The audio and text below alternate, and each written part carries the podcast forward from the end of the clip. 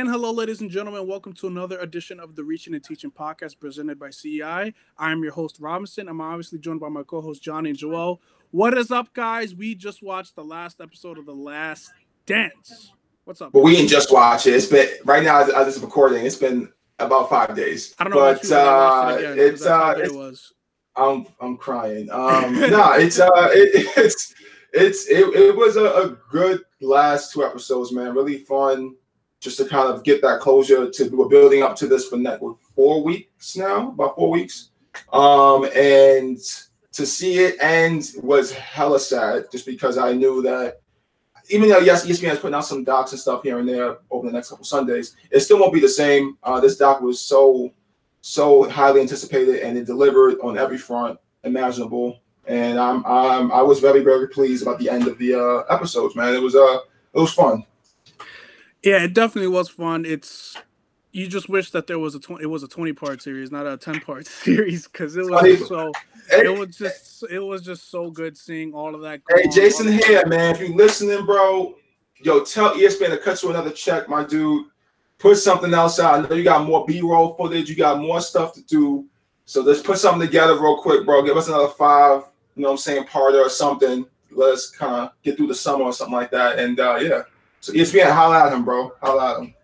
Yeah, man. He did. He's done some really good documentaries for ESPN. I think he did the the '86 Bears, which was pretty. That was a good doc. Uh, I don't remember what Mhm. else he's done, but yeah, shout out to Jason Hehir for directing this and ESPN giving him the role.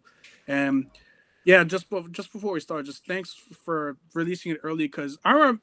I remember when we first started, when we first heard about this, and it was supposed to come out. I think it was last year, and then you got so upset when you found that they pushed it to June of the 2020. You were so upset. I was upset too. And because they dropped the, the first teaser trailer was dropped in 2018 at some point, and it was like coming in 2019, right? The spring of 2019, I, I believe it was. And we're like, oh yeah, it's lit, you know, it's it's a long ways away, but it's cool. It was during the finals. I think one of the finals games they had shown this was like, oh yes, that's, that's dope, right?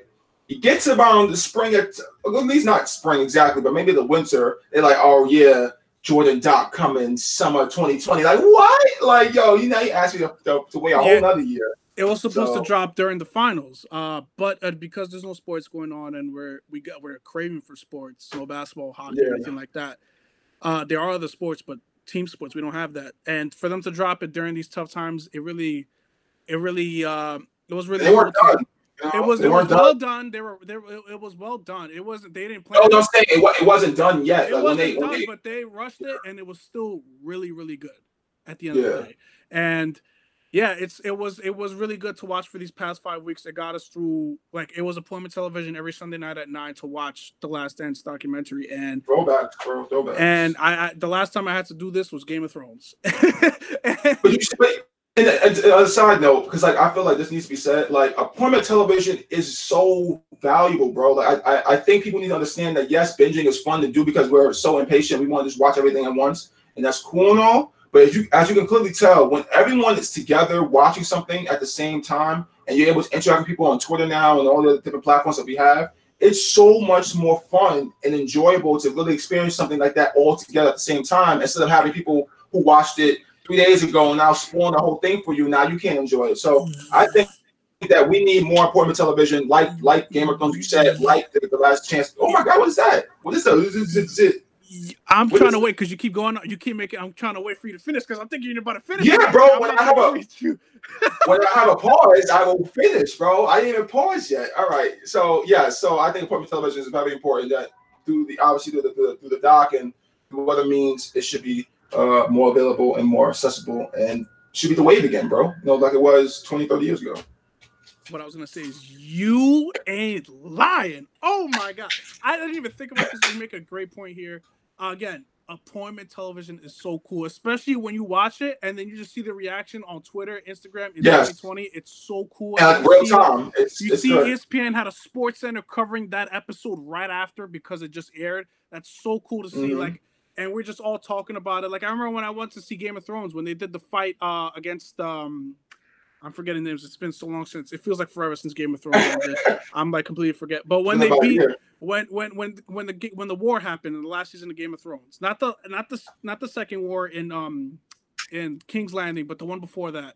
it was so Yeah, cool to see that happen in real time and they're reacting to it right now. So yes, we we went on a tangent here, but yes, it was really cool to see. So Johnny, let's get right into the episode because that's what people are here to watch. I mean, here to listen to. Excuse me. Uh, but so Johnny, what was your biggest takeaway of the episode nine and ten of the Last Dance?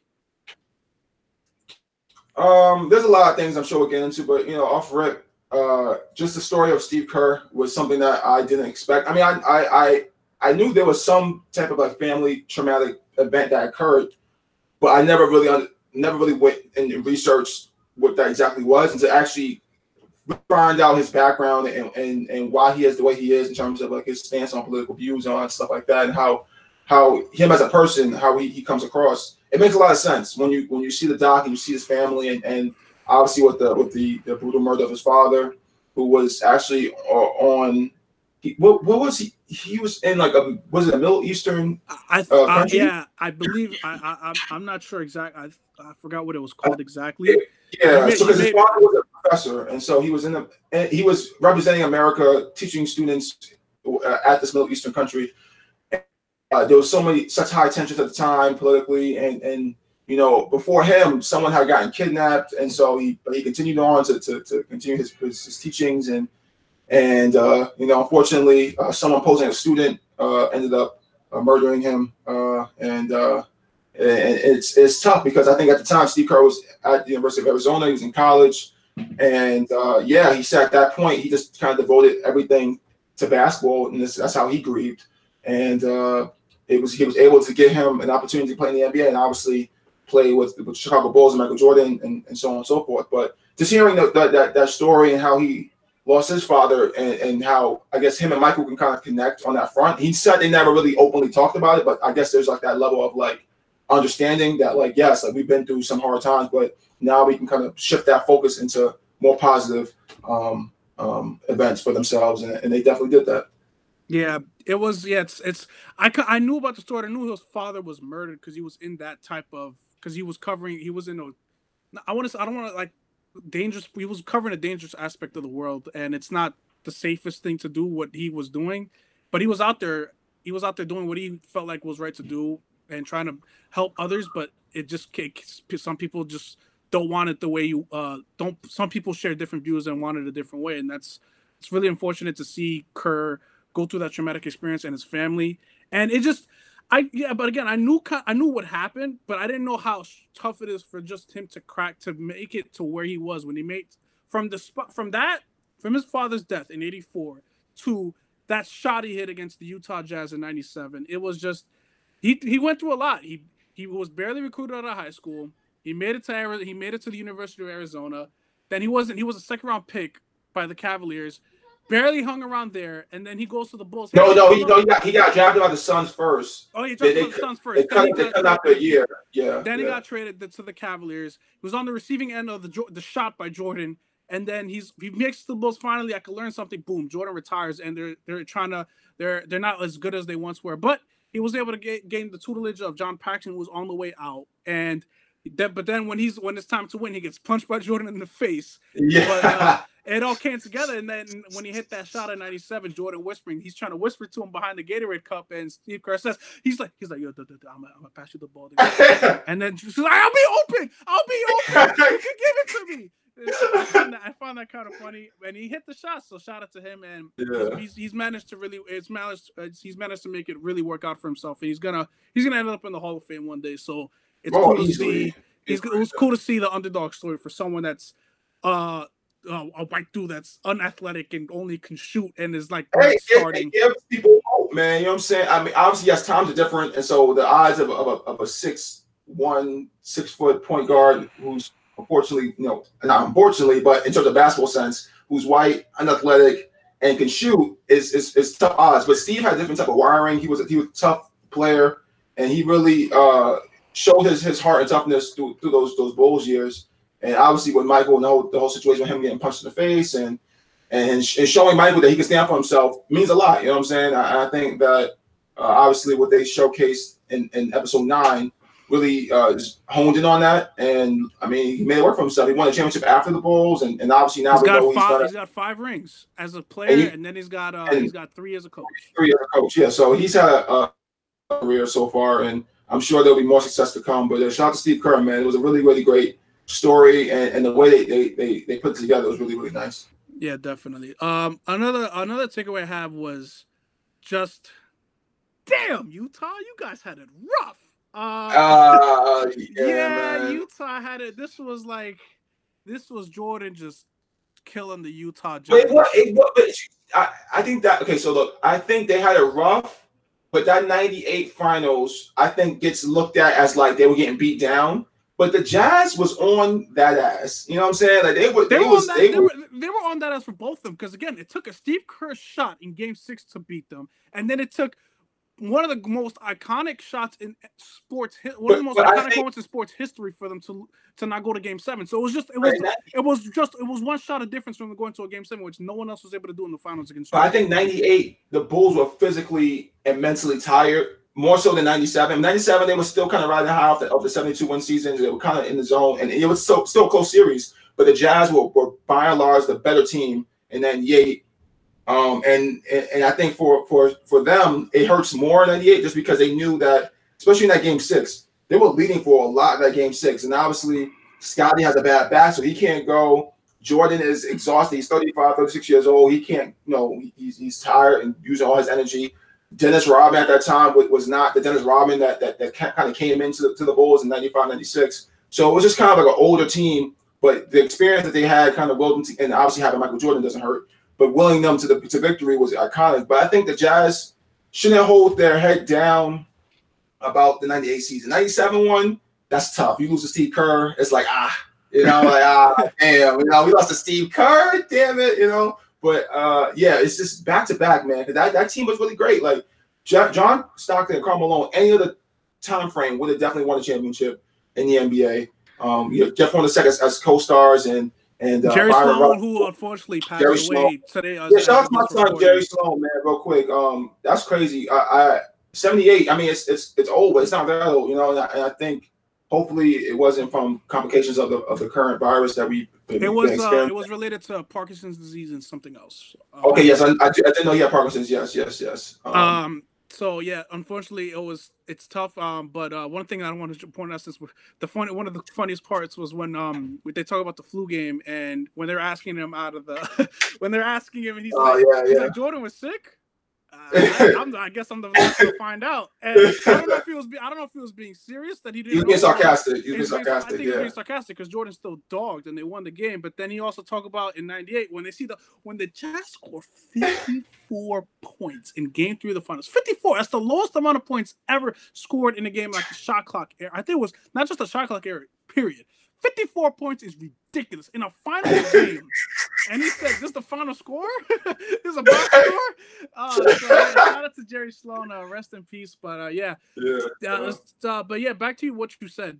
If they won, if they won any of those series, they're probably they John Stockton and Karl Malone would be definitely held in a higher standard than because John Stockton is all-time assist leader, all-time steals leader, and he played a long time. Karl Malone is the second all-time leading scorer, and he was a and he has two MVPs to show for it. So if they won those champ one one of them, just one of them, they would have definitely been held in a higher standard. One of the best teams, one of the best coaches, and one of the best duels and players ever. So yeah, it's and Bryon Russell, oof, oof, oof. Uh, um, he um, said, I, wouldn't, I wouldn't get on Byron too much. I think, I think what happens with Byron is that like I think so. You, you, you tell the story. Tell the story first. Yeah. So, and when Jordan was retired, he he just I remember I, I, I knew the story because Jordan talked about it in his Hall of Fame speech. He says, "Why you retire? Why you quit, man? You know if I you know I could guard you." And then he said, and then he says, uh, he's and Jordan says in his Hall of Fame speech. If I ever seen a pair of shorts, and he's just looking at Stockton, and Stockton, like, she's like, he, he looked at Stockton and was like, yo, you remember this? And Stockton just, he's nodded his head like, oh, shook. so it was just, that was like the funniest part of the whole Hall of Fame speech. But Bryon Russell had a rough. He, he was on the receiving end of that game one buzzer beater 97 in the finals. He was on the receiving end of the flu game, which we'll get into. And he was on the receiving end of the shot in 98 to win the series for the Bulls in that six championship. So he had it rough. I was I wondered what happened with him if he was interviewed in this documentary. Did it decline it? I want to know where he is on this because I haven't I haven't I haven't seen Bryon Russell. I haven't seen him recently. I don't know what he's been up to. I don't know. I haven't heard him talk about it. There's a reason, bro. Because he listen, he's living his life, man. Like you can't. He's probably yeah. I think he had a solid career for the most part. But I think obviously people only know him by the, the those moments with Jordan because those are the most iconic moments of his career. And unfortunately, on, on, on his end, he was on the he was on the the, the, the lowest end of that. So uh, I think that Byron, man, listen, because I think Scott, I was shocked that Scott Burrell was was was was cool to interview. He was getting dogged, you know, the not dog dog, but he was getting you know stuck it to him a couple times in, in that in that doc, and he was kind enough to, to sit down and say, yeah, like it happened, but he was just there to kind of motivate me. So Byron, I guess, was like, nah, I'm good, bro. Because a lot of the jazz players, besides John, weren't interviewed. Like, you know, Karl wasn't really interviewed, and and, and yeah, but we don't know. So. but the thing is, we don't know. that uh, I was into one of the people that helped put this documentary together. We don't know. Who, they didn't. They wouldn't specify who declined it and who they who they refused to talk to. We don't know that because obviously they don't want to like put that out there. That hey, they declined this thing. Oh, what is that? So we don't, really, we don't really, we don't, we don't, we don't know. But I, I remember I was listening to an interview. One of the guys said when they asked him, "Who do you know who declined this interview?" They said they wanted to say any names out of the respect of the people. So we don't know if we don't know what that whole scenario. So that's a great spot in terms of that. I think just considering who they interviewed and how they w- were attacking this doc, I think they definitely probably wanted to interview those guys. And I can definitely see them just saying, uh, you know, they, even Reggie, Reggie had declined it for months And so they finally kind of got Reggie to, to, to jump on and talk about the 98 um, um, series in the conference finals. And uh, speaking of that, we can kind of jump into that real quickly because I think that was a really, really make or break point for the Bulls in that season. Um, I think that the Pacers at that point had the confidence and had the team around them to really, really compete and win that series. I think looking back on it, I didn't, I didn't, I didn't really realize it was that close. I, I knew it went to Game Seven, but you see yeah. that series and you see how like like by inches, bro. Like a lot of these things kind of just happened, and uh, uh, and and and and I think a pivotal point I think Reggie was talking about in that in that game seven at least, because obviously throughout the series, um, it's like a back and forth, back and forth series. But I think was it game game four where Reggie hit the hit the shot and he shoved Jordan, shoved the crap out of Jordan. Like that was crazy, bro. Like, yo, what ref? ref the call it, bro.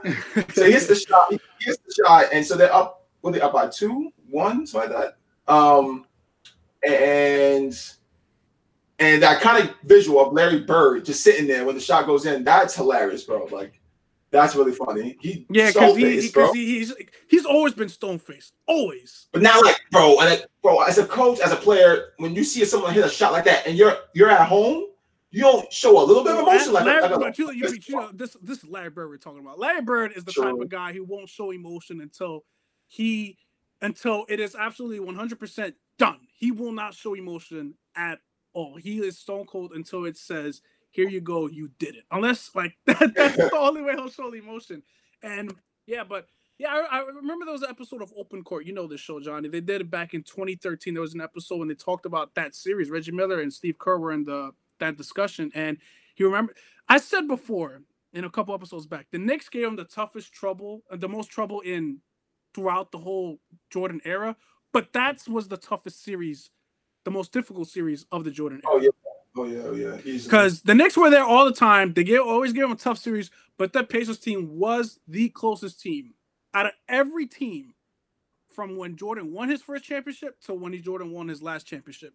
That gave him that was the closest to defeating him because there Steve Kerr said I think they were down double digits at one point in that game, and then and then but what's what was really surprising to me is when they did the jump ball, and I was mention that. Yes, yeah. And they when the Bulls won the jump ball and he passed it out to Steve Kerr and they hit the three, and then Reggie Miller said after that they knew he was going to lose. I was like, really? There's still a lot oh, of time left. Well, I I think it's because like you know how we play 2K, right? And we always talk about the momentum, right? Momentum changes, things things things occur. But like you know they go on a little run. I think that's what he was alluding to. Obviously, the game is not won or lost on a jump ball with still three minutes left in the game, you know, and and so. Yeah I think that he was alluding to the fact that if they would have won that jump ball and scored, that would have been not the dagger, but pretty much like solidified them as like we have a comfortable lead, and as long as we stop them and keep keep doing what we're doing and run some clock, we can win this game.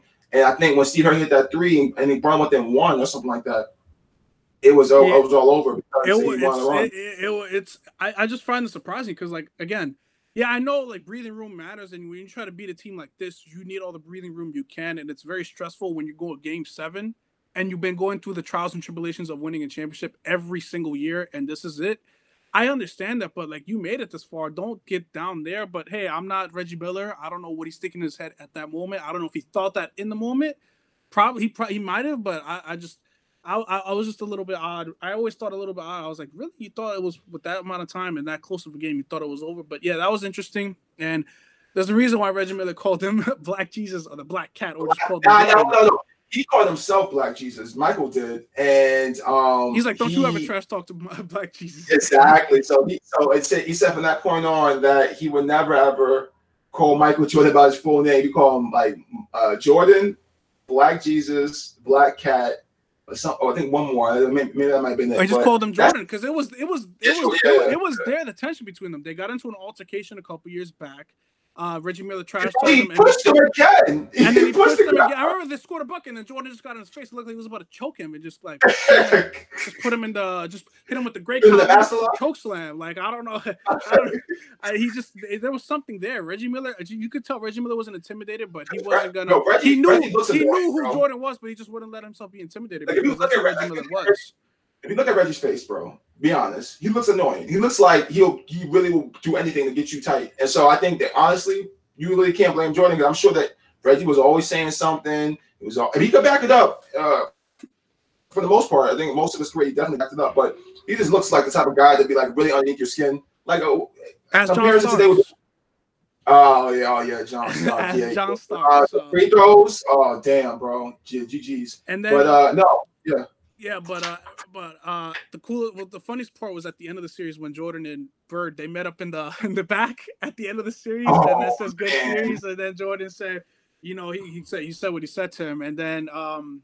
But no, but my thing is though, people thought that Larry has said it. So, so paint the picture. I'm not gonna. It's, it was a lot of curse words here, but I'm gonna just say simply say, Jordan and Larry met in the back after the series was won by the by the Bulls, and uh, it was Michael who said um, it was a good series, whatever. And then they then Michael has said, "F you, you B word," right? But people had took people on Twitter and something like that thought Larry I said that to him and was like a sign of respect. It's still a sign of respect because I think that Jordan was simply saying to, to Larry, like, yo, you, you really pushed us, like, you know, you gave us a scare there. So um it's just that funny banter between two goats like that is uh yeah it's like he's like I'm 35 I'm like 35 years old and you give me all this work damn yeah right and, like uh, and you could tell you could tell how happy he was because remember in the locker room when he went he went up and dapped every single everybody. teammate up and he was so excited. It's like he won the championship. It just felt it felt a little weird, but then again, it goes back to saying that was like the t- that was the toughest series he had to go through throughout that run. So I would yeah. I would understand why he was so hyper at the moment. But out of everyone, him being the most hyper, no one else, everyone else was just chilling. That was pretty weird. But uh Johnny, what's a uh, what's another takeaway you have from these episodes? Uh we talked about we talked about what uh the Utah uh uh the Pacers series, Steve Kerr. That was episode nine. But what do you think? What else do you see as we go? We could talk about what we saw because we can go dive into what we saw in episode ten. There was some. There's a lot of controversy from what we saw in episode ten we touched on a lot of things from episode nine and ten uh, uh, periodically, but I think I think I think the last takeaways from from episode ten that we can kind of you know lead, uh, end off here is is uh, obviously with the the the, the was it food? Was it uh the flu game? Oh, was it food right, poisoning? That's right. That's right. That's right. According, according, to, according to according to uh, Jordan and, and, and Tim Grover, his trainer, and, and others, and Marashad, uh, it was the food poisoning game. And uh, so the story goes that you know which is so weird to me how they they weren't in downtown Salt Lake. They weren't in a hotel in downtown Salt Lake. They were on the outskirts of Salt Lake City uh, in Utah. And so uh, the story goes that Jordan was highly upset that they had ordered dinner without him. So now it's 11, 10 30, 11 o'clock at night. He's like, I want some food. So they start. Back in this day, it wasn't no uh, Uber Eats. There wasn't no no type of like stuff like that. So you really had to just call people and be like, "Yo, you open? Like, does this work?" So they finally got Pizza Joint to, to answer and deliver some food to Michael, and uh, he they uh, apparently five people pull up to deliver the pizza, which yes, and initially to me sounded suspect. Like, whoa, whoa, why would you accept this pizza from five people? But I think it's because like because someone made a great point on the podcast I was listening to, they were like, it makes sense that five people pulled up to deliver the pizza because I'm sure that in a small town like that, if you're on the outskirts of Salt Lake and the only pizza place open and they tell you the address and you're down at the lobby, the, the guy might be like, yo, this is where the bulls are staying, right? And so then you're like, oh boy. So you just probably like have your friends come out the car and be like, yo, let's go up to the room and deliver the pizza. Trying to get trying to get a peek at Jordan. And so that's not really as sus as I thought it was initially. And then yeah, he eats the whole thing. And a side note, Jason Hehir had mentioned that he has spit on the pizza so no one else can touch it. So that's why no one else got sick and ate the pizza. Because usually when you have a big pizza in the room full of like three other people, you might want to have a slice or two. Big Jordan props like, nah. Jordan. Big props yeah, Jordan. Jordan was like, nah, you know, he's he being petty like he always is, and that's hilarious. It's because they ate they ate dinner right before him and he wasn't a part of it. Yeah, yeah, I said that. I, I said they had eight they had eight before him, and, he was upset about that. And so he, you know, being this petty self, he decided to make sure that food was not for anybody else but him. And yeah, so he eats the food, and I think maybe three, four hours later, you know, two, three o'clock in the morning, he starts hurling. He starts, you know, throwing up everything inside. He's got the shivers and the shakes, and he's curled up in a ball, and he looks like death. And uh, he looked like he was not going to be able to play at all in that game. It was game uh, five. five, five, game five in '97. So uh, it it uh, look, it didn't look too good, but look, Jordan. I, look, I, I, I, I, am gonna disagree with you, here, Johnny. I find it hard to believe that the mo- one of the most famous people on the planet Earth, that's five deliver five people are managed to make it up to his door. I find it hard to believe because first of all, Jason Harris said he doesn't believe five people are at the door, and the guy direct he directed the freaking movie. He directed the freaking doc. He doesn't believe well, he said, that, he said he, he, also believes that that's what Tim Grover and company believe. Like they, they like he's not calling them liars. He's calling he's saying like because he wasn't there. Jason Hill was not there, so you have to rely on some type of like factual account of people who were actually there.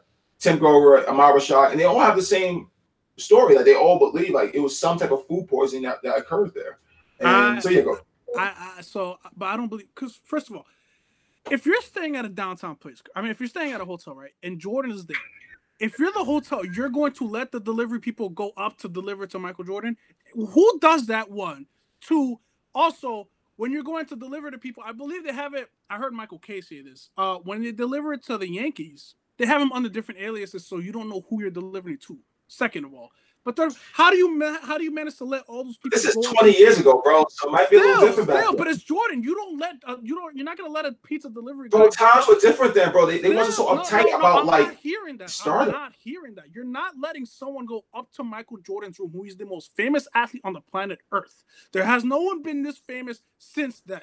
There's no way you're letting someone go up to his door and delivering food with five people with them. I'm just not having it. If that and if that's the case, if you let five people from a pizza delivery place go up to Jordan's room and deliver the pizza, that's a bad job out of the hotel because you would get fired for letting someone do that. You are going hard, bro. bro they're just fanboys, bro. Like, if you but think you about it, bro. People do that. How often do you let people get close to Jordan? How bro, often? We, they're not getting close. There was other people in that room, bro. Do you think that Jordan was by himself? That's a different story. There's like four other people in that room. There was nothing that was going to happen. His door? His bro, door? Tim or Ahmad Rashad answered was like, "Yo, good looks," and that's it. And they were trying to get people Jordan. If you see five people, hey, I'm. Uh, you see five guys, not the restaurant, obviously. But if you see me, you, Joel, our boy Elijah and Jack, all five of us here. Hey, we're here to deliver a pizza. I, I, are they gonna be like, oh yeah, sure, let's go. Oh, this is Michael Jordan. Okay, you can go up to this room. No, they're not gonna let you do that. They're not. They're not. Bro, it's. I'm sorry. I'm, t- I'm bro. I'm telling you, bro. It's 20 years ago. Times were a lot different. They weren't so uptight. It's people, 20 years people, ago. This isn't the Civil War going on. This isn't exactly no, 1850. You have to. Un- you have to understand, bro. Times have changed so much in the last 15 years. Where people and celebrities are so much like like keep away, don't get too close. And yes, Jordan had that security throughout his, his time there that they, they talked about in the episodes. Um, and and and obviously when he's walking around amongst crowds of people, yes, it's like you keep your distance. But if it's just delivery, you know, you're not thinking of the worst case scenario of like, oh, they're gonna freaking kidnap Michael Jordan or like that. Like, it's not gonna happen. So you just like, yo, get the pizza, whatever. I just think that it was a really harmless thing, and they they saw the guys. They probably weren't intimidating. They probably just like some like five teenager losers, and they were like, all right, go ahead, man, deliver the pizza, whatever. So they weren't threatening. If, if you felt like really when they when they came up to the hotel lobby and they were threatening, or did you seem like there was a there was a chance of danger there, then maybe yes, you probably put some precautions in there. But you look at them and say, ah, go up there, man, and, and hurry up. It's it's it's a very bizarre story. I don't know. I still I don't know what happened. I don't know why you could be right. Maybe it could be five. Maybe they could let him up there, but I just don't know. I just don't know why a hotel would let five people go up to Jordan's room. One. Apparently, it's not a good hotel because it's in the outskirts of Salt Lake. It's not. It's not. That's what I'm saying. That's what I'm saying. I just I don't understand how it gets to that. I don't understand if what Tim Grover says is true. I don't see why he would be lying. Well, first of all, but I just don't see why he would why they would let those people go up there. Uh, again, this is just a little story. It's not that crazy, but it's just so interesting to talk about it and just discuss how did this how does this happen? How does this happen? It's like he called it the stomach virus game. Boy, Jordan, you got 12s named after flu game Jordans. I'm surprised you admit it's the some you just called the stomach virus. Again, I like I I I'm I'm cool that he's being truthful, but I'm just surprised he would admit it because he has freaking shoes and st- he has a Jordan, the black and red uh 12s. So the, they're called the flu game 12s. They're fire, by the way. Yeah, but I'm just surprised he would call them. The, I was surprised he like, no, that's, that's actually not true. Uh, what is he gonna make the stomach virus 12s now? Like, what are we doing here? Oh, I mean, like you just you just go. I mean, it wasn't him to make up up the story. You just you just kind of go ahead with it. I mean, listen, it's called the flu game 12, but it's more because that, that was like the, the way people you know discussed it through articles and stuff like that. It was just regular 12s, you know, different colorway, but they named it the flu game twelve was The people who wore them because like that's what Jordan wore when he got sick. But be that as it may, I think obviously he was sick. Uh, no, I think honestly, if you look at it, an athlete of his caliber and many athletes aren't used to eating a full pie pizza oh. that late, that late, that late at night, and you don't know maybe like maybe maybe he got pepperoni right. Pepperoni wasn't wasn't as good as it could have uh, been. Yeah, the case is because that's, that's probably the only store that was open. So when it's the only store that's open, that means that they're desperate for some business, and so they were like, "Listen, we'll deliver it to anybody." So you know, it could have been a, a, a, a myriad of things. But I think what it wasn't was like a hangover. His hangovers aren't like you don't you don't you know because he had IVs and he, he had things in place before he played the game that could have zapped him out of that. So it wasn't that. It wasn't that he was uh smoking too many cigars. Yeah, because if you're on that, if you're if you're hungover or you're off, the, you would be ready by the time game time came. You'd be yeah, like his, it doesn't. It's got, not. It's not a couple day thing. It's a. It's when you wake up for a couple of hours and then boom, you snap out of it. Yeah, so uh, I, I think it was general, generally just like just some food poisoning, and he played great. He played great.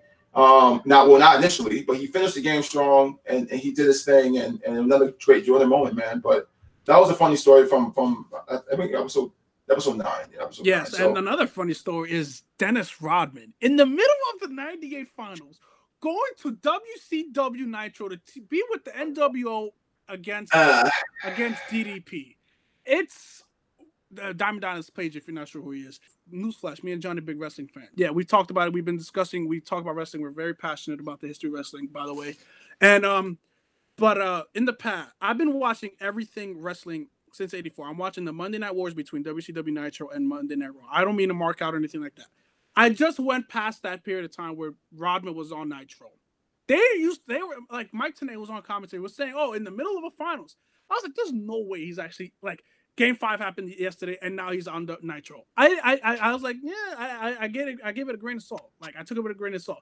But to actually see that he missed practices in mid finals to go to WCW Nitro, you know, to be Rodman and he what he what he really want to say, we can't really say, but he, to be Rodman in that certain situation is just really crazy. He took what was it, 250 grand to go be with Nitro yeah, and he got fined like thirty thousand, something like that. So he that's a good investment on his mm, part. But yeah, he's being a businessman. Um, I think I just want to have Joel on it because this is his guy, and so it's just kind of hilarious because I just don't understand how someone of, of, of that caliber, even at that time, 20 years ago, is able to to go play a finals game, then the next night take a detour and and, and go on to a, a, a worldwide nationally televised uh, show in, in WCW uh, Monday Night Nitro. So Joel, this let people know, man. Like, how is this possible? And how is Rodman such a character that he can get away with something like this, bro?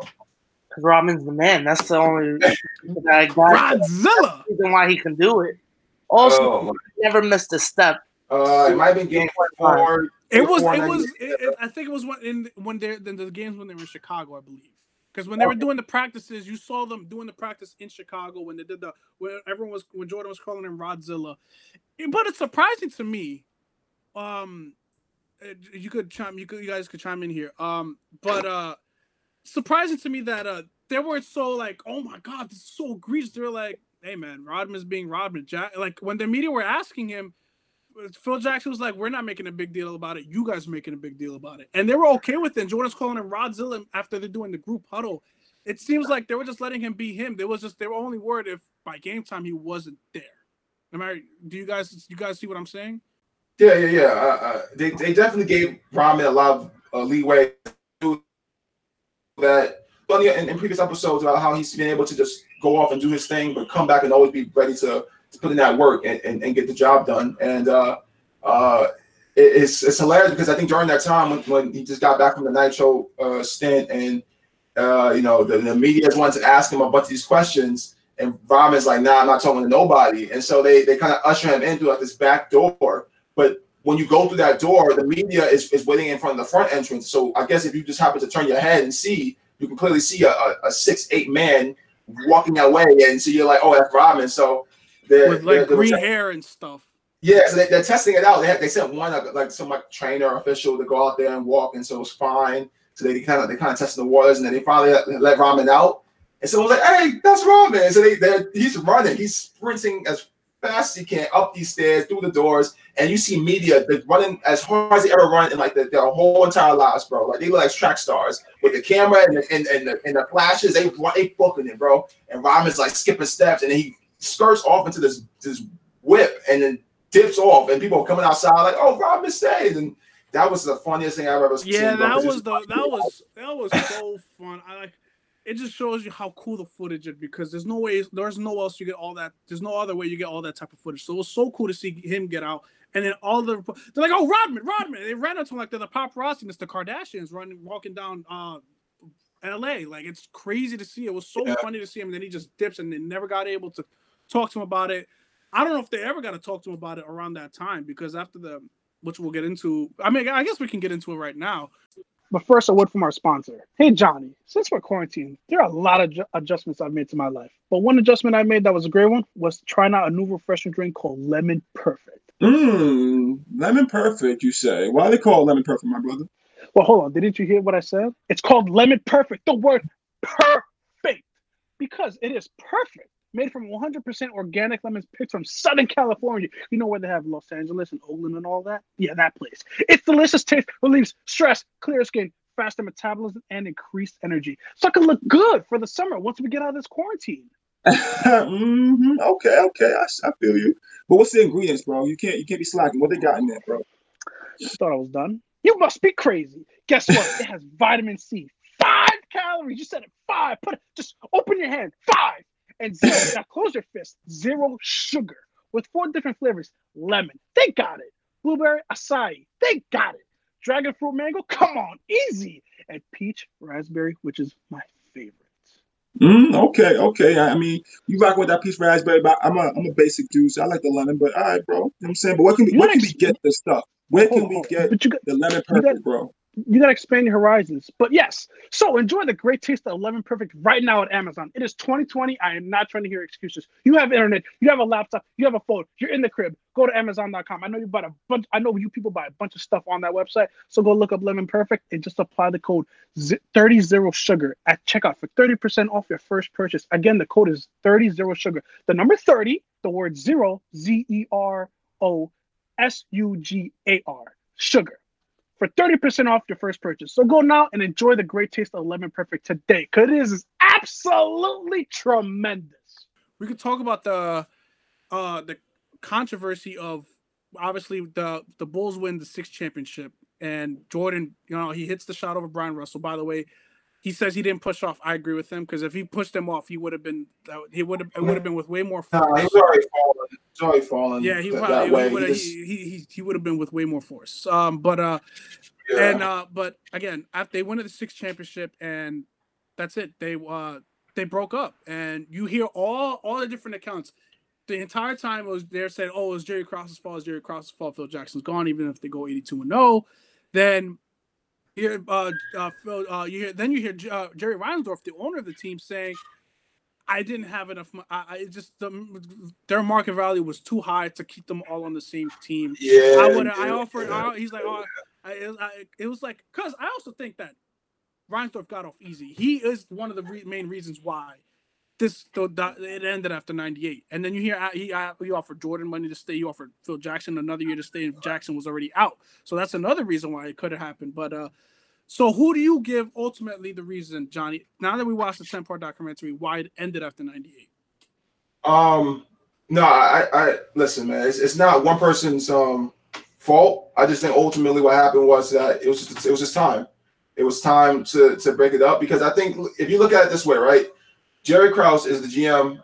Brian Stubb is, was partially the owner at the time, and he and and Jerry before the season really got got started. That listen, he wanted to break him up, so they played that whole season as if it was the last one. So when you get to the end, and Phil and I think Jerry uh, Reinsdorf approached Phil was like, "Hey, do you want to come back?" He was like, "Man, I need to take a break." I think it's because you know Phil had been under a lot. You know, Jerry was on him and, and, and telling him that he was going to lose his job, and you know he didn't want him back, and that's stressful, bro. And so he finally wins the championship. So he's like, I want a break. So he wasn't coming back. And so by virtue, if Phil's not coming back, Jordan's not coming back. And and and once Jordan's not coming back, then that, that whole team is makes no sense to keep him around. And Scottie was looking for a payday because he hasn't he hadn't been paid the way he should have been. But the Steve Kerr, the Jud Buechlers, the Luke, like all those other guys probably would have signed for less money if it meant that they could, you know, chase another ring. And that's what Jordan was alluding to. So Jordan was like, listen, I would took another one year deal because he was doing one year deals prior to that anyway. So he would do that one year deal. He probably would have try to have convince Scottie to stay stay another year, which he probably could have. Um, and and and and I think ultimately, if that if the, everything fell into place properly, they probably would have won a seven championship. Just seeing how the '99 season played out, but I agree. No one really is at fault. I think it was just it was just time. And Jerry Krause laid the seed already early in the season, and it just it just it just grew and it stuck and and no one wants to be in that environment anymore. And I, uh, yeah, I I think uh, at the end I think it's fifty Jerry Krause, fifty Jerry Reinsdorf, the two Jerrys, if you will. Um, but um, yeah, I I think it's both of them because first of all, Jerry Krause, uh, I mean Jerry Reinsdorf, he he, he kind of essentially kind of cheaped out. He wouldn't. He he he told Pippen. We said they showed this in episode one. He would he doesn't want to open up negotiations with Pippen because he was getting underpaid like crazy. He wasn't going to negotiate with him when he's under contract. One. Two, this we saw this. He let Horace Grant walk in 93 or 94. I don't remember what year it is. He let Horace Grant walk. And then he wouldn't pay the other guys the money because he said their market value, it just doesn't make sense. Which I understand, but if, you, if you're winning, if you if you have a chance to go Bro, to listen, if, yeah, that's a bunch of bull. Because if you just talk to those guys, those guys were in any high demand like that. Steve Kerr, Jud Buechler. Yeah, but sometimes uh, you, know, you gotta secure that bag, baby. When you see, oh my god, no, guys on a three-peat championship you, team. Maybe they could bring something. You have to leverage two things. You have to know who you are as a player, and they all understood who they were. They were role players, right? But also, if there's another opportunity to win a ring, then yeah, you take a little less money because you have another opportunity to win. It's it's to sometimes listen, getting the money and going to a team that stinks and you're not it's not always cracked up to be, bro. Yeah, you got your money, but you're you're losing. That's not fun. That's the thing, game, though. Some people game, want that. Fun. That's the, but that's the, I didn't mean it's a different era, bro. People, different era. It was about winning at this point. It wasn't it's not, about. It's not a different era. You, it's not it's not a different era. You just saw. It's a mindset, bro. The mindset is different nowadays. It's about getting that bag, getting that money above anything. Winning above winning at this point. Honestly, if you see a lot of guys signing these contracts, it's above winning. It's getting that money first, secure yourself and your family, and that's it. Then, especially for a role player, you want to just win as much as you can because you just want to enjoy that ride because you understand who you are as a player. These are star players. This ain't Scottie Pippen. This ain't Michael. These are just role players that they understand what their roles are to the team. and they can repeat again, hell yeah, they would take, you know, they, their market value was $10 million, right? They cut that to be five. They think, like, all right, so what? Like, I'm getting another ring potentially. So that's what the mindset is different as compared to, to today as it was then. So I think, honestly, they would, if they got approached, they would have taken less money, I think, honestly. I, I, I, again, I, I, I think the, I, I don't know. I don't think they're all stay. Uh, Pippen, I don't think was going to stay because he was he already had it with everyone in that organization. I think he was gone because he got what sixty million, sixty something million. At uh, least, yeah, side trade and, and yeah, yeah, you guys about sixty yeah, million, I, but, and then uh, yeah. also, but then you go to you go back to what Jerry Krause said with, from the beginning. He said Phil Jackson go eighty two and zero, oh and he's gone. He reiterated that during the All Star break. He said it's it's new coach. We're going a new direction. We're going to go to Tim Floyd. And I agree with you what you said there, Johnny. When when he heard that Phil Jackson said, "All right, I got to think of something to do after the season," and when you go through all the trials and tribulations of that '98 season, he wanted to take a break. He probably was mentally checked out by then. He's like, "All right, I'm gone. I'm done after this. I'm really happy." And then when you say, "Oh, you can come back for another year," he's like, "I already, I'm already mentally checked out, man. So I'm not gonna get on Phil Jackson." Um, but then Jerry Crossing again, he wouldn't. He he wouldn't. He he already set the. He already laid down the groundwork for a rebuilding team, and once you do that once you lay down the groundwork for that thing so early, people are already planning ahead and they're moving on mentally from it. And because of that, when the season ended, they couldn't wait to get out of they couldn't wait to get out of Jerry Krause's face. They wanted they don't they don't want to see him anymore. That's what that did. You should have kept that to the vest. You shouldn't have said it publicly. You should have kept it like that. You should have just said, "We'll revisit that in the off season." Simple as that. You don't let that because you already said that's it's unfair to tell you, "Hey, even if you go 82 and 0, this is it, no matter what. You're not going to give the team a chance to defend their crown. Well, for fourth, that's just not fair. And I agree with you, Johnny. They would. I think they would have won the championship in '99. First of all, it was a strike shortened year. You wouldn't. So the eight. So the playing, like not even 60. They didn't even play 60 games. It was like 50 something games. You don't have to deal with the stress of playing 82 games because, as you see it recently in basketball, people don't care about the regular season that much. And when you're going for fourth straight title, you're not caring about the regular season. You're just trying to get to the playoffs. So, and then when you face that Spurs team, not that great. Uh, uh Tim, it was older David Robinson. It was a really young Tim Duncan, and, and you had a good, you had a bunch of role players around them. Like you could have beat that. Knicks, they were the AC. You could have beat them. Pacers, that's a that's the only that's a different story. We don't know how that would have gone. It took a four point play by Larry Johnson and other stuff to beat here. So yeah, yeah. it's I I I think it's fifty percent Krause and Reinsdorf. I don't think they would be able to get them back because one, they're trying to secure the bag eventually. You got to secure the bag eventually. People are everyone on that team was at a certain age. No one was really young on that team. You're trying to secure. Yeah, I'm saying one a one year deal. That's all you signed Not for. Not everyone. The, you're gonna give Jud Buechler a ten year yes. deal. Ten year deal. Wait, what did you say? One year, ten years. Relax, bro. Relax. Steve Kerr, what? You're gonna give relax, Steve Kerr, bro. That's saying. Listen, no one's saying go for eight, nine, ten you, you have to understand, yes, Jordan was obviously getting older. A lot of these guys were getting older. So you at least sign for one more year because you know that the team is still good enough to at least get one year in. Now, past that, probably not. If they, if they got 99, but that's that's the, the mindset of the GM. Listen, like you you you they had at least one year in them left. One more year. Then after the 99 season, then that's when you say, all right, this is this is it. New new new uh, millennium it's time to turn turn turn the tide a little bit here. That's it. That's all. I think that's all it is. Is that they they, they, they knew they had one, one more year because they wasn't going to be Shaq and Kobe and the Lakers. So this, but here's my thing: you win, you win, you win. The, if you win the championship in '99, are you maybe maybe you, you go through the same cycles again? We don't know. No, no, no. And, and also, I think those guys' values were at their highest. Pippen, although he didn't have the greatest finals and didn't have a great game six, he wanted the money. He got the money. I don't know if everyone I don't know if everyone got the same deal they did if everything goes because again, we we think they win the championship, but we don't 100% know that. We don't know if an injury could have happened. We don't know if this could have happened. That's that's all other things that's out of everyone's control.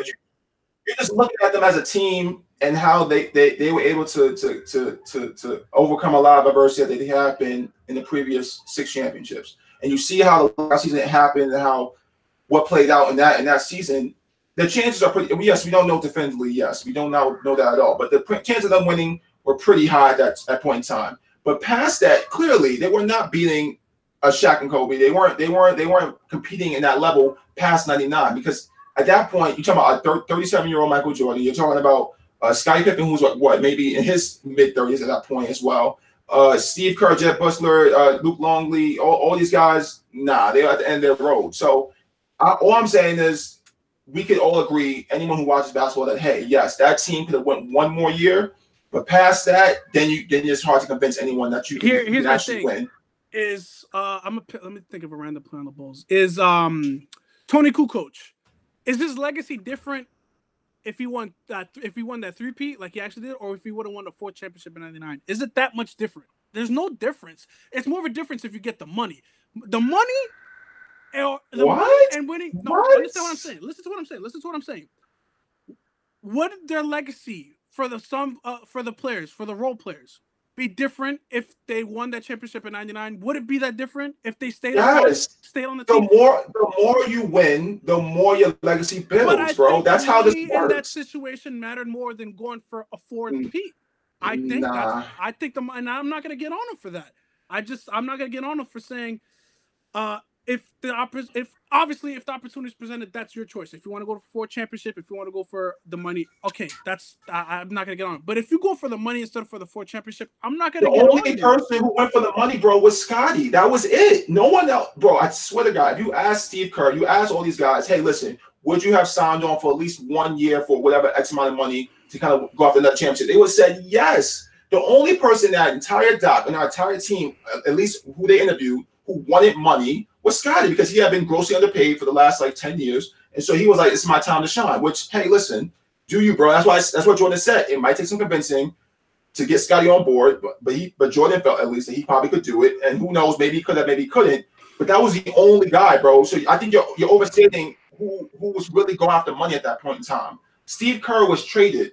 Um, I think Jed Bussell was traded. These guys were traded. They weren't sign and trade. Only sign and trade was Scotty. Robin so was released. Pippen was signed and traded.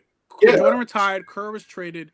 I yeah, I'm just saying. I'm just saying. No, I'm I'm not speaking specifically about anyone because, and then also another thing, Rodman barely played any more games after that. He was essentially done after that. He retired like two years later, but he barely he played like half the regular season. Because the, the, the, structure was gone. He, Phil was a big part of Robin being able to yeah, kind of focus. Yeah, yeah, yeah, yeah. yeah. yeah, I if he if he stayed on the Bulls, I don't think he would. I don't think he'd be playing 50 games in the season, obviously. But I'm just saying, look, I think you're I think you're getting too specific on this.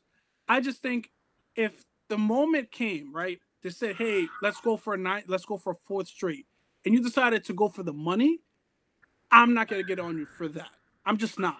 I I'm, I just can't get on you for saying, you know what, I'm gonna go for the financial stability because sometimes I, I if, if, if I know for Jordan six and seven is a big difference, but for like a role player going for a three P and win, winning three straight, winning four straight, or or getting money, it's not that much of a difference to me. I, I think I think you have the mentality of like the current day and age of players, and that's why it makes sense. It's like, listen, yeah, if you go for the money, like no one's gonna blame you, and I guess yeah, no one will blame you. But I think at that time, those those players value the ring more so than the money because they felt like once you get the ring, all the other extra stuff will come. Like the like the you'll probably find some local endorsement deal for the rest of your life because you won X amount of rings with with other team. So I think in that day and age, that's how the players start. And then today's day and age is how they you think. Like, listen, I'm going for that money. I'm going for the money first. Forget you gotta get the money. Get the money. Exactly. The right so that, sign, get the money. It's just a, it's a different era of mentalities where you know winning was was was king. Now it's more so like winning is, still important, but money is more important yeah, because it, it can set it you definitely up. Is more, it definitely is more important today. As you see, your your Patriots fan, Johnny. We see a Danny Amendola. He left for the money. Uh,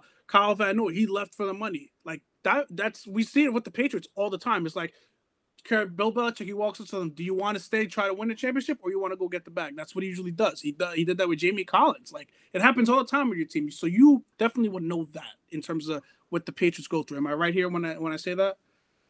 Yeah, it's not just Patriots; it's it's everyone. I think it's just it's just the era of, of player empowerment and, and the fact that players feel like they now have to look out for themselves. Which hey, listen, they definitely do, but it, it, comes at a cost sometimes of winning. And I think if you as a player, you need to make a decision about what you want more out of life.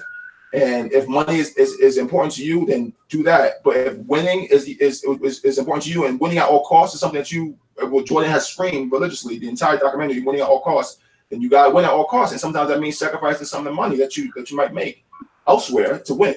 And um, I think that, that that's a great sacrifice that, uh, that you know a lot of those guys made. Not Jordan in particular. I mean, Jordan was signing one year, thirty plus million dollar deals but I think for those other guys, I think they would make that sacrifice.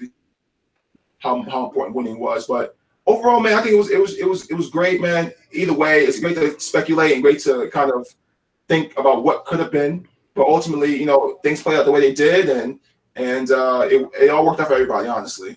Yeah, definitely, it, it, worked. Well, we will uh, we can get into that right now. It was yeah, it worked out. Everyone won the championship, but in the aftermath of the Last Dance, there has been some skeptic skeptics when it comes to the how how biased or unbiased you could see or the the perspective that the documentary portrays like Craig Craig Hodges he was upset with Jordan because he essentially brought up the story of when he went into the room and he saw he saw the entire Bulls team in a room with women and cocaine, and Craig Hodges was upset because he's like, I got now I got to explain this to my kid. Um, but and then you see oh Horace Grant God. calling uh Jordan a snitch because of the he's he Jordan just said pointed the finger Horace Grant for the uh, for the Jordan Rules book because yeah, of his yeah, relationship yeah, with the author. And then you see Pippen hasn't spoken public. What what's pretty surprising to me, Pippen has not spoken at all since this documentary started. And this guy's a part of ESPN. He's on the he's on the jump most of the time. He hasn't it's, spoken uh, at all. And apparently he's furious at Jordan. So Johnny, what is your what is your perspective of people that know Jordan, that play with Jordan, that are upset with him because of uh, what how I'm this not, documentary was made. I'm not gonna spend I'm not gonna spend too much time on it, bro, because it, it, doesn't it's not worth talking about really. Because listen, everyone's not gonna be happy. Everyone's gonna have a gripe, and when when uh, a documentary is this big and this huge, everyone's talking about it and and dissecting it because we don't have anything else to dissect you you want to make comments because you feel a little slighted. You know, Craig Hodges, bro, get over it. This was 30 years ago, bro. He's telling about a story of 30, 40 years ago about uh, an era in basketball where, yeah, there was women, there was cocaine around, there was a lot of things like that going around. He didn't he didn't say any names. So if, if the shoe fits weird, I guess, but go ahead. Uh, you know, Horace Grant, bro, uh, what what do you want? Like, you know, they gave you your credit. They said you were a valuable piece that to those early teams. Um, clearly, by all indications, everyone seems to think that you were the snitch. It doesn't. It doesn't seem that it was just Jordan on that front. So just take it, take the L, bro. Whatever. Um, Scottie, listen, Scotty was praised, bro, for a, a, lot of that doc. Yeah, had some moments, but that's just history, bro. Like, yeah, you you sat out in, in, in the game in '94, bro. You you you had a you know a, a, migraine in Game Seven against the Pistons. You had a bad back in Game Six of the Finals in '98. Like these things happen, bro. You held out for more money. Like these things, these things are factuals. Like I don't understand what you want them to sugarcoat it. Because if they sugarcoat it, then it's like, oh, they're, they're, protecting Scotty. Like so, it's uh, everyone had some bad moments. Jordan looked bad when he was calling Scott Burrell a hoe. Um, you know, he punched Steve Kerr in the face. Jordan wasn't like this, this, this, this almighty being. I mean, yeah, because he was still the go. He was still great. It's still, still greatness being shown. But he didn't have his good moments either. Scotty didn't have any good moments. Horace didn't have all the good moments. Like, so no one came away from this like super clean. So maybe Steve Kerr, something like that. You know, like, like I, I, just don't understand what all that fuss is about. They need to shut up and just enjoy the doc, man. Like I don't know why you want to just talk. Johnny, I am hundred percent with you. First of all, Craig Hodges, he didn't say any name. Exactly, you you're hundred percent right. If the shoe fits, wear it. He didn't say the entire Bulls roster from one, from two from everyone below me to the to the last guy on the bench was in the room. He did not say that. So you're you just you just took the accusation on the chin. You just basically admitted you did cocaine. Congratulations, you played yourself. Second, Horace Grant. When again, I understand you're upset with uh, him calling you, uh, calling you, pointing the finger at you for the thing. That's fine. Like you have you have every right to be upset. But when you're calling him a snitch, what is that? To, what Johnny? Like, correct me if I'm wrong. If you're calling him a snitch, is because he told on you for being for actually telling the world about something. That, you just accuse, you just gave it away. Is, is that, am I wrong, or did he just give it away? Okay, it was me because you snitched on me. Am I like is, is that is that not true? You yeah, again, like Craig Hodges, you just played yourself. You just call you're calling him a snitch. If it's if you're not gonna call someone a snitch if he's lying. You just you're contradicting yourself. He said lie, lie, lie. You're a snitch. It's either one, he's lying, or two, he you shouldn't be saying something about me like that. So first of all, it's one or the other. And then yeah. Pippen, I don't Pippen, I understand you're upset. You said this. They have you on air saying, I don't want to mess my summer up, so I'm going to hold out. I wouldn't change myself sitting on the bench with the second left in game three of a playoff series. What do you want them to do? Say, you know what? This guy, listen, he makes he looks bad. Let's let's take this out. No, what the hell is this? I'm he says that that was a big piece of stuff that we were talking about after he said that the, the days after. You want us to just say, "Nah, man, let's let's move on." No, you said it yourself. You look. I'm. A, I hate Craig Hodges, great three point shooter. One of the great. Uh, I'm you, one of the greatest. Uh, if you ever want to see a great shooting performance in the three point contest, look it up. It was tremendous. Horace Grant, vital piece to the Bulls' first three P. Pretty good for that Magic run in '95. Great. Pippen, one of the greatest defenders ever, one of the greatest Robins ever. Great. But you guys all played yourself. You are you basically admitted to what you guys uh first of all, Grant and Hodges, you guys admitted to do it. I don't I don't know what you want me to tell you. And then Pippen, you said it yourself. I don't know why you're upset. Like, I don't again, I just don't understand what I don't understand what you want me to tell you. So again, and also again, if you want to get mad at Jordan, look, I'm gonna tell you, uh, Johnny, you can't agree with me here. You can tell me if I'm if I'm if this is what it takes for Jordan to go on camera and tell his side of the story, I'm going to take it. This guy does not talk publicly, period, at all. He is a very private person. He has his own things to worry about the Jordan brand, the Charlotte Hornets, all that. He has a lot of stuff to worry about. And if this is what it takes for him to come out on camera and give a 10 part docu series about this, if you don't want to call it documentary, fine. If you want to tell it, just call it the Michael Jordan documentary, fine. But if, if this is what it took for me to get this type of content, I'm going to take it every time. Sorry, I'm sorry. Jordan's the greatest of a player of all time, if not one of the greatest. But if th- I I, I want to see this content, I have no freaking sports going on. I want to see this content. So I want to be entertained. And if I want to get this type of entertainment to people, I'm sorry, I wasn't alive during the time. If this is what it takes, I'm going to take it. Sorry, John, am I wrong here? no, uh, it, I think you said everything needs to be said, bro. And uh, yeah, man, it's just you know, no, one's ever gonna be happy, but you know, it, it is what it is, and it was still a great doc regardless. And so, um, you know, they'll have their opinions, but at the end of the day, it's it's it's not that serious. Yeah, it's it's uh it's again, it's it's it's just I'm sorry, I went on a bit of a rant. I didn't expect myself to go on a rant there, but uh, yeah, it's just, hey man, it's just, it is what it is. You have your side of the story. We're not calling you. We're not me like me and John. We're not calling you lies or anything like that. It's just like, it is. It's essentially it is what it is. You have your side of the story, and we're not gonna get on you about it. But you just uh, apparently looks like you guys got something to talk about with Michael Jordan. If you guys could reach out to him, so that's our take on that, and that's our take on the entire Last Dance documentary. Uh, we again, we're really we're really happy that we were able to talk about this on a podcast and enjoy such riveting content for for five weeks. It was really cool to see uh some one of the great teams and seeing the footage and all that. So again, uh great stuff. Uh Johnny, do you have any final words about the last dance? No, man. It, it, again, it was it was amazing. I, am I'm, I'm really happy and glad that, that, they were able to pull this off and, and give us some content to talk to, to discuss on our show, but also just enjoy and consume during these difficult times. Um, you know, uh, it, it, was a great ride while it lasted, and, and I'm glad to be a part of something like this because I'm sure many years down the road we'll always reflect back on this time and think about how Jordan Doc kind of really helped us all just kind of come together a little bit during a, a really weird, confusing time. And uh, yeah, for all the people who hate on the doc, um, go ahead and listen to some Kenny Lattimore and uh, just chill out, bro. You know, and, and, and take it easy, man. You know, just just relax and just, just uh, enjoy life, bro, because uh, it's not that serious. But yeah, man, great doc, great times, and uh, now it's back to uh, us talking about other stuff now. But yeah, it's, it's fun ride though. Yeah, John. Yeah, he's completely right. It's not that. It's not the serious. It's just fun, riveting content through these confusing times with no no sports. Uh, yeah, consider yourself put onto Kenny Lattimore. I certainly was, but that doesn't mean I'm gonna listen to it, but maybe one day.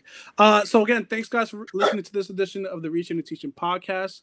Uh, if you haven't uh, followed us, follow us on the CEI on social media. That's the CEI. And uh, thanks again for listening, guys, and take care. All right, guys. See you.